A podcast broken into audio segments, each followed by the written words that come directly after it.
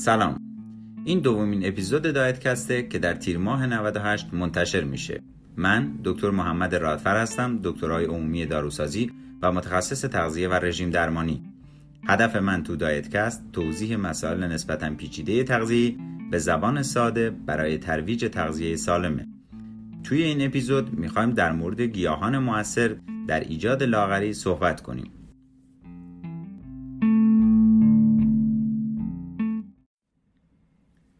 تو اپیزود قبلی در مورد چای سبز صحبت کردیم که باعث لاغری میشه و در رژیم های کاهش وزن معمولا در کنار یک رژیم کاهش وزن و فعالیت بدنی می‌تونه منجر به کاهش بافت چربی بدن بشه و لاغری رو ایجاد کنه. الان می‌خوایم در مورد چند تا گیاه دیگه که در کنار چای سبز معمولا به صورت مکمل در مکمل های کاهش وزن یا به صورت دمنوش در دمنوش های لاغری مورد استفاده قرار می‌گیره صحبت کنیم. خب یکی از این گیاه ها قهوه سبزه قهوه سبز دو تا ترکیب رو در ساختار خودش داره که منجر به لاغری میشن که یکی کلوروژنیک اسیده و دیگری کافئین. کافئین که در چای سبز هم وجود داشت و اثرات قابل توجهی در کاهش وزن داشت و از اثرات دیگرش می‌تونیم بگیم افزایش متابولیسم هستش که افزایش متابولیسم توسط کافئین منجر به افزایش چربی سوزی میشه. کافئین می‌تونه 3 تا 11 درصد میزان متابولیسم بدن رو افزایش بده و باعث بشه که اگر همراه با رژیم های لاغری باشه باعث بشه که وزن افراد پایین بیاد. اما کلوروژنیک اسید در بدن چیکار می‌کنه؟ کلوروژنیک اسید که جزء موثر قهوه سبز هستش باعث کاهش میزان جذب قند غذا از روده و کاهش جذب چربی ها از روده میشه. وقتی که میزان جذب قند کاهش پیدا می‌کنه طبیعتا قند خون هم کاهش پیدا می‌کنه و از طرفی وقتی جذب چربی ها کم بشه تولید چربی در بدن کاهش پیدا می‌کنه و بدن ناگزیر میشه که از چربی های موجود در بدن و چربی های ذخیره برای تولید انرژی استفاده کنه. از طرف دیگه کلروژنیک اسید یه اثرات آنتی اکسیدانی خیلی قوی داره که مانع تولید رادیکال های آزاد توی بدن میشه و جلوی خیلی از بیماری هایی که مرتبط با ایجاد رادیکال آزاد هستن از جمله سرطان رو می‌گیره و از طرف دیگه مانع فرسودگی و از بین رفتن سلول های عصبی میشه و این اثرات آنتی اکسیدانی باعث تقویت سلول های عصبی میشه. البته چون به عنوان آنتی اکسیدان هستش تاثیرات مثبتی رو برای سلامت قلب هم به همراه داره. ولی زیاده روی در مصرف قهوه سبز عوارضی داره که الان به اونا اشاره می‌کنیم.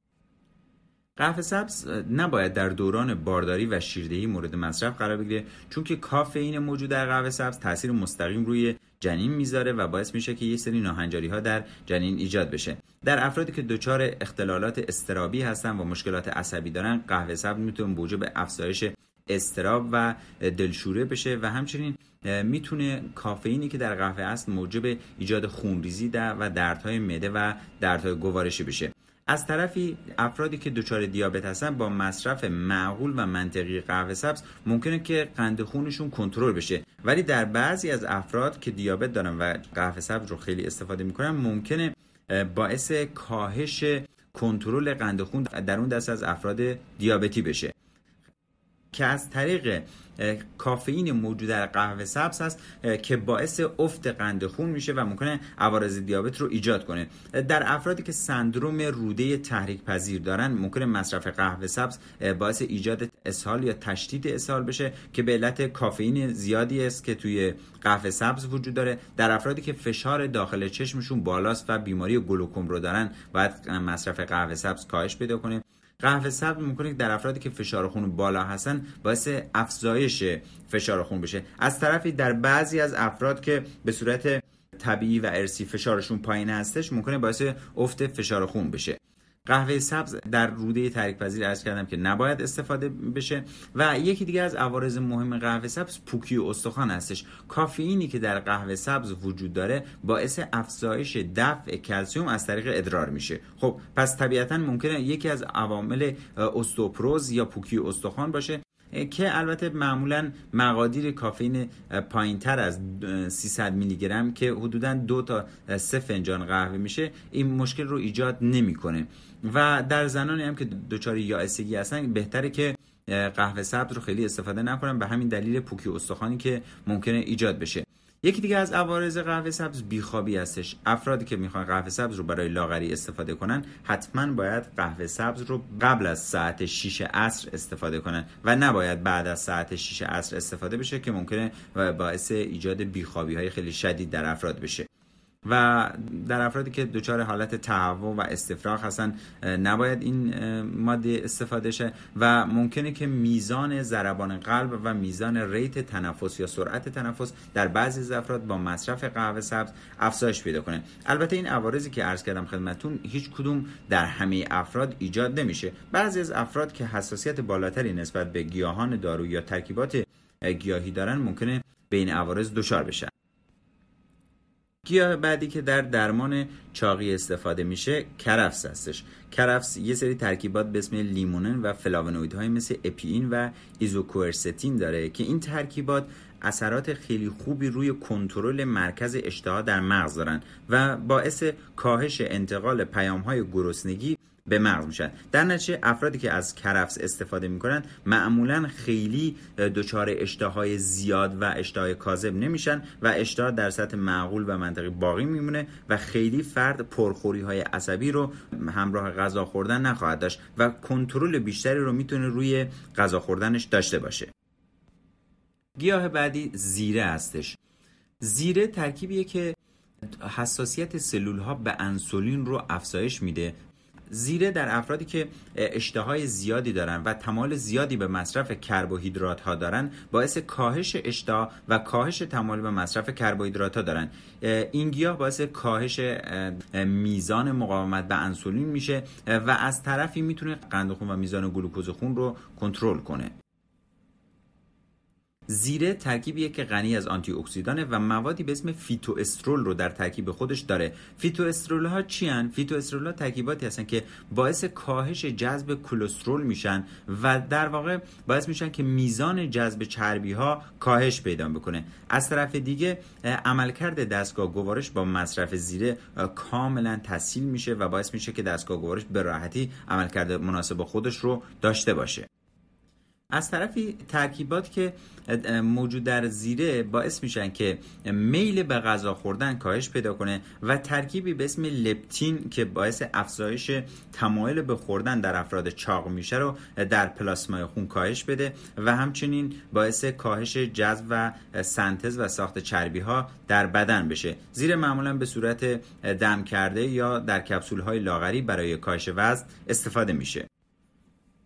گیاه بعدی که در موردش صحبت می‌کنیم گیاه زنیان هستش که برای کاهش وزن استفاده میشه. معمولا اثراتی که گیاه زنیان داره برای لاغری درمان سرفه و اثرات آنتی اکسیدانی مورد استفاده قرار می‌گیره. ولی اگر به صورت عرقیجات و دمنوش استفاده بشه باعث جلوگیری از انباشته شدن چربی در بدن کاهش جذب چربی ها میشه و همچنین باعث افزایش تقویت اعمال ماهیچه‌ای موجود در معده میشه و همچنین باعث کاهش میزان جذب مواد قندی از روده و کنترل کالری در افراد چاق میشه. از طرفی زنیان باعث افزایش حجم ادرار و مدفوع میشه و همچنین باعث افزایش دفع مناسب در افرادی که دچار چاقی هستن میشه. افرادی که چاق هستن معمولا به بیماری یوبوست مبتلا هستند که خود بیماری یوبوست مانع عملکرد مناسب دستگاه گوارش میشه که همین خاصیت مسهل بودن زنیان باعث دفع باقی مانده غذایی از روده میشه و دسترسی بیشتر در واقع دستگاه گوارش برای جذب ترکیبات چربی و مواد مضر غذاها کاهش پیدا می‌کنه. گیاه بعدی که مورد استفاده قرار می‌گیره برای درمان چاقی تخم کتان هستش که تخم کتان رو معمولا به صورت پودر گیاه تخم کتان مورد استفاده قرار می‌گیره که باعث افزایش سیری میشه و قبل از غذا مورد مصرف قرار می‌گیره که میزان تمایل و نیاز به کالری و همچنین دریافت غذای چرب رو توی افراد کاهش میده و باعث کاهش انباشت چربی و کاهش جذب قند از در واقع دستگاه گوارش میشه. اما نکته که در مورد تخم کتان باید بهش توجه کنیم اینه که مصرف زیاد کتان ممکنه برای قده تیروئید مضر باشه و باعث کمکاری و ایجاد در واقع بیماری هایپوتیرویدیسم بشه. دو تا از گیاه های دیگه که خیلی مورد استفاده قرار می‌گیرن دارچین و زنجفیل هستش که زنجبیل باعث افزایش متابولیسم بدن میشه و دارچین هم در واقع همین کار رو می‌کنه. یعنی میزان متابولیسم بدن و افزایش چربی سوزی در بدن رو تسهیل می‌کنن و باعث میشن که سوخت و ساز بدن خیلی بیشتر بشه. ولی در افرادی که در واقع به گرمی ها حساسیت دارن ممکنه که زنجفیل و دارچین به علت خاصیتی که دارن باعث افزایش متابولیسم باعث ایجاد دونه های خیلی ریزی توی سطح پوست افراد بشن و ممکنه باعث ایجاد خارش در نوهای سر و موهای سر بشه که معمولا در این افراد ما میگیم مقدار مصرف دارچین رو کاهش بدن و میزان مواد دیگه ای که توی دمنوش ها هستن مثل چای سبز و قهوه سبز رو افزایش بدن که این اثرات دارچین و زنجفیل یک مقداری تعدیل بشه. گیاه بعدی که مورد استفاده قرار می‌گیره دانه های فلفل هستن که فلفل می‌تونه با افزایش میزان متابولیسم بدن و افزایش سوخت و ساز بدن باعث افزایش سرعت چربی سوزی بشه و میزان متابولیسم رو افزایش بده. البته باید توجه داشت که فلفل در مقدار معقول و منطقی باعث ایجاد این اثرات میشه. اگر دوز مصرفی فلفل افزایش پیدا کنه و مقدار اون افزایش پیدا کنه ممکنه باعث آسیب با مخاط معده بشه. در حالی که دوز پایین استفاده و مقدار پایین استفاده از فلفل ممکنه باعث افزایش ترمیم مخاطات دستگاه گوارش بشه و به سلامت دستگاه گوارش کمک بیشتری هم بکنه. در مقالاتی که وجود داره فلفل سیاه حتی منجر به کاهش هایپرتروفی و یا کاهش میزان سایز سلول های چربی در افراد چاق میشه. البته باید به این نکته توجه کرد که در افرادی که به ترکیبات فلفل حساسیت دارن به خاطر ماده‌ای که داخل موادی که داخل فلفل هست نباید به صورت زیاد در مواد غذایی استفاده بشن. ماده بعدی زردچوبه هستش که زردچوبه یکی از عواملی که به شدت باعث کاهش ایجاد التهاب میشه. افرادی که چاق هستن معمولا التهابات خیلی زیادی در بدنشون وجود داره و حتی خود بافت چربی تولید کننده یه سری از مواد است که باعث التهاب در بدن میشن. خب موقعی که زردچوبه به صورت در واقع ادویه در غذا مورد استفاده قرار بگیره یا به صورت کپسول های ادویه مورد استفاده قرار بگیره می‌تونه از طریق ماده ای که در داخل زردچوبه است به اسم کورکومین باعث بشه که میزان سوخت و ساز چربی افزایش پیدا کنه و سطح کلسترول بد موجود در خون کاهش پیدا کنه. پس بنابراین زردچوبه استفاده از کپسول های زردچوبه یا زردچوبه در مواد غذایی می‌تونه منجر به کاهش وزن و افزایش سلامت دستگاه گوارش و سایر دستگاه مرتبط با سیستم عصبی بشه. پس مصرف کپسول های زردچوبه که حاوی کورکومین هستش می‌تونه منجر به کاهش ایجاد التهاب در بدن و کاهش سطح کلسترول بعد بدن و همچنین کاهش وزن در دراز مدت بشه. گیاه بعدی گیاه رزماری هستش که معمولا رزماری برای کاهش وزن به صورت دمنوش استفاده میشه که می‌تونه در واقع تجزیه مولکول های چربی رو افزایش بده و چون حاوی فیبر هستش موقعی که استفاده میشه می‌تونه به صورت گیاه در دستگاه گوارش باعث به کاهش جذب چربی ها بشه و مدت زمانی که افراد سیر نگه داشته میشن توسط گیاه رزماری افزایش داده بشه. رزماری معمولا به عنوان گیاه خوشبو در طبق غذاها هم می‌تونه مورد استفاده قرار بگیره.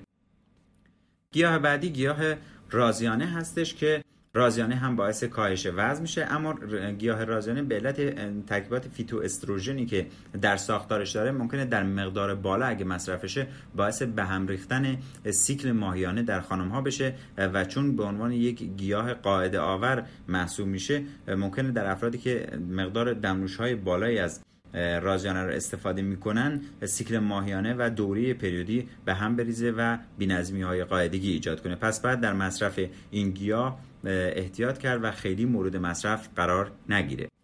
در مجموع به یک سری از گیاه ها برای کاهش وزن اشاره کردیم. البته من مجددا تاکید می‌کنم که هیچ گیاه و دمنوش و کپسول گیاهی نمی‌تونه باعث کاهش وزن بشه مگر اینکه در کنار یک رژیم کم کالری باشه یک رژیمی که میزان کالریش پایین تر از کالری مصرفی فرد باشه که بتونه وزن رو پایین بیاره و همچنین فعالیت و تحرک فرد باید در کنار استفاده از دمنوشها و گیاهان دارویی افزایش پیدا کنه. با این حال گیاهان دارویی و دمنوشها تقریبا 20 تا 30 درصد می‌تونن در کاهش وزن موثر باشن. و هیچ وقت هم انتظار معجزه از گیاهان دارویی نداشته باشی چون گیاهان دارویی به هر حال تا حدودی تاثیرات کاهش وزن رو نشون میدن. و ممکنه در بعضی از افراد این تاثیرات حتی به صفر برسه. یعنی یک دمنوش در یک, یک نفر باعث کاهش مثلا چند کیلو در هر دو یا سه ماه بشه و در افراد دیگر هیچ گونه تاثیر روی کاهش وزن نداشته باشه. پس می‌تونیم بگیم که گیاهان دارویی اثراتشون متغیر هستش و همه از گیاهان دارویی جواب نمی‌گیرن و لاغری که در اثر گیاهان دارویی ایجاد میشه تقریبا یک لاغری خیلی ضعیف هستش. چون گیاهان دارویی به تنهایی تاثیرات خیلی شگرفی روی چربی های بدن و میزان متابولیسم سوخت و ساز به اون صورت ندارن. توصیه می‌کنم دوستان حتما در کنار دمنوش ها و کپسول های لاغری گیاهی از رژیم غذایی کاهش وزن و فعالیت بدنی استفاده کنند موفق باشید.